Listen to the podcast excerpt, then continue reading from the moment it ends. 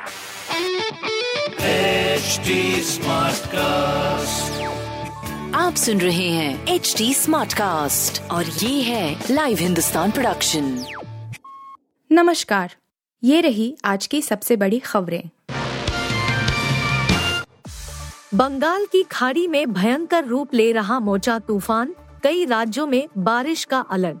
बंगाल की खाड़ी में कम दबाव का क्षेत्र बनने की वजह से मोचा तूफ़ान बन रहा है। यह तूफ़ान भयंकर रूप लेता हुआ आगे भी बढ़ने लगा है। मौसम विभाग का कहना है कि इसी सप्ताह यह तूफ़ान पश्चिम बंगाल और ओडिशा के तट से टकराएगा।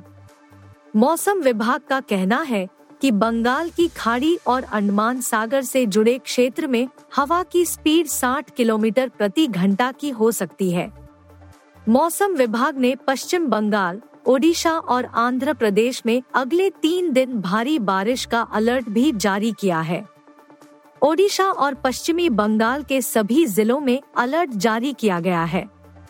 एनडीआरएफ और एसडीआरएफ की टीमें आपात स्थिति से निपटने के लिए तैयार हैं। इसके अलावा मछुआरों को गहरे समंदर में ना जाने की सलाह दी गई है। बजरंग दल के समर्थन में आए धरने पर बैठे पूनिया विरोध के बाद हटा पोस्ट। राजधानी दिल्ली में धरने पर बैठे स्टार रेसलर बजरंग पूनिया भी बजरंग दल के समर्थन में आ गए हैं। हाल ही में उन्होंने इंस्टाग्राम पर एक इससे जुड़ा एक पोस्ट किया है। हालाँकि आलोचनाओं के बीच उन्होंने पोस्ट को हटा लिया था। कर्नाटक चुनाव में कांग्रेस ने घोषणा पत्र में सत्ता हासिल करने पर बजरंग दल पर प्रतिबंध का वादा किया है। तब से इस मामले पर जमकर सियासत जारी है। इंस्टाग्राम पर शेयर की गई पोस्ट के अनुसार, मैं बजरंगी हूँ। मैं बजरंग दल का समर्थन करता हूँ। जय श्री राम, साथ ही लोगों से इस तस्वीर को डीपी यानी डिस्प्ले पिक्चर पर लगाने की अपील की गई है। खास बात है कि भारतीय कुश्ती महासंघ के अध्यक्ष ब्रिजभूषण शरण सिंह के खिलाफ प्रदर्शन कर रहे हैं। केरल में हाउस बोट पलटने से अब तक 21 की मौत 30 से ज़्यादा लोग थे सवार। केरल में मलप्पुरम ज़िले के तानूर इलाके में थूवलथीरम समुद्र तट के पास रविवार शाम हुए दर्दनाक हादसे में मृतकों की संख्या बढ़ना जारी है। खबर है कि एक हाउस बोट पलटने से महिलाओं और बच्चों समेत 21 लोगों की मौत हो गई। हाउस बोट में 30 से अधिक लोग सवार थे। खेल मंत्री वी. अब्दुररहमान ने बताया कि विभिन्न अस्पतालों से मिली सूचना के आधार पर हादसे में 21 लोगों की मौत की पुष्टि हुई है। उन्होंने बताया कि चार लोगों को गंभीर हालत में यहाँ कोट्टाकल के एक अस्पताल में भर्ती कराया गया है। आईपीएल में राजस्थान रॉयल्स की हार की हैट्रिक, गुजरात टाइटंस की प्ले ऑफ़ में जगह पक्की। सुपर संडे को जहाँ हार्दिक पांड्या की अगुवाई वाली गुजरात टाइटंस ने लखनऊ सुपर जायंट्स पर सीज़न की आठवीं जीत दर्ज करते हुए लगभग प्लेफ में अपनी जगह पक्की कर ली है। वहीं राजस्थान रॉयल्स को आईपीएल 2023 में लगातार तीसरी हार का सामना करना पड़ा है।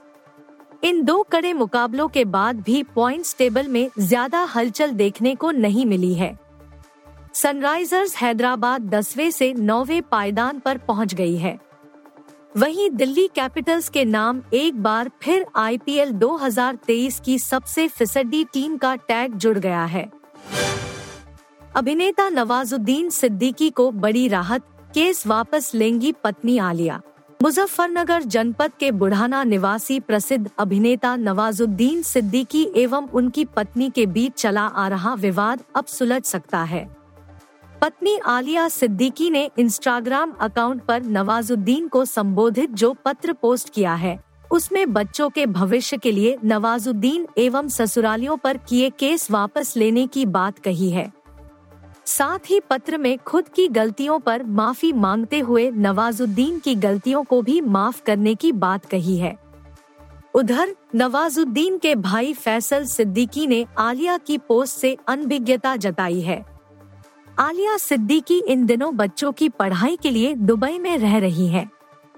उन्होंने अपने इंस्टाग्राम अकाउंट पर पोस्ट कर नवाजुद्दीन को संबोधित पत्र में लिखा है कि वह एक अच्छे पिता है और भविष्य में अच्छे पिता के सभी कर्तव्य निभाते रहेंगे। आलिया ने लिखा है कि उनकी लड़ाई बच्चों के लिए है। आप सुन रहे थे हिंदुस्तान का डेली न्यूज़ रैप, जो एच टी स्मार्टकास्ट की एक बीटा संस्करण का हिस्सा है।